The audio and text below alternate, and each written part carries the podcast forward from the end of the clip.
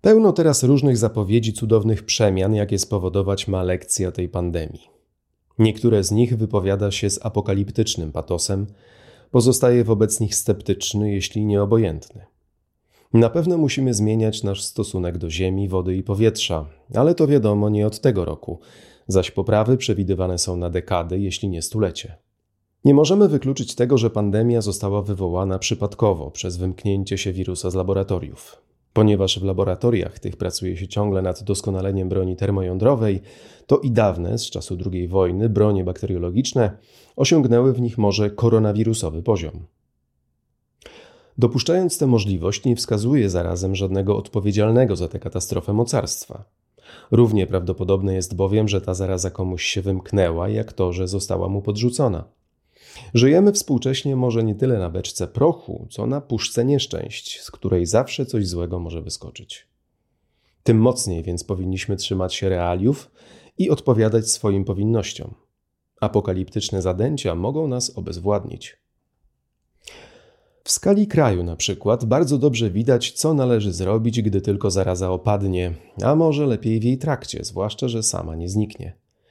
Należy mianowicie ograniczyć socjalne przekupstwo dokonane przez obecne rządy, a wygospodarowane środki przeznaczyć na reorganizację służby zdrowia, to znaczy na stworzenie powszechnego, bezpłatnego i efektywnego jej systemu.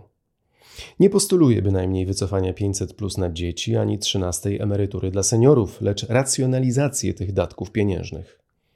Wystarczy tylko wprowadzić właściwe kryteria dochodowe przy ich przyznawaniu, aby to wsparcie trafiło do najbardziej potrzebujących, a zaoszczędzone dzięki temu miliardy przeznaczyć na powszechną służbę zdrowia.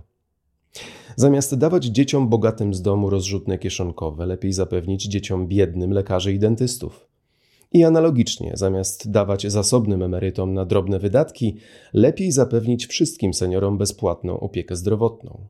Wielu z nich wydaje na lekarzy i leki więcej niż wynosi ten propagandowy datek. W skali świata jest podobnie, tylko o wiele trudniej odpowiednio do stopnia komplikacji. Cywilizacja nasza oczywiście musi dokonać znacznych korekt w swojej mechanice rozwojowej, dzięki której zresztą wyprodukuje i upowszechni skuteczną szczepionkę.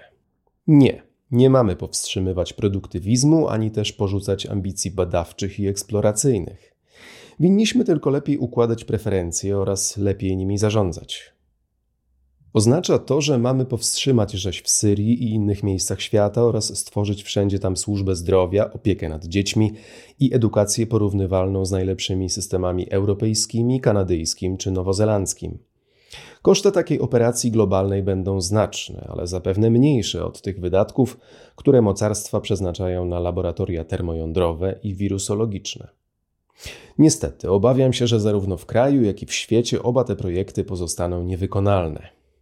W kraju nie mamy żadnej siły politycznej, która miałaby odwagę ogłoszenia podobnej reformy, nie mówiąc już o realizacji. W świecie nie ma w ogóle chętnych na globalną relokalizację cywilizacyjną. Co więc nam pozostaje? Trwać niezmiennie przy tej humanistycznej perspektywie, a jej wartości przekazywać przyszłym pokoleniom.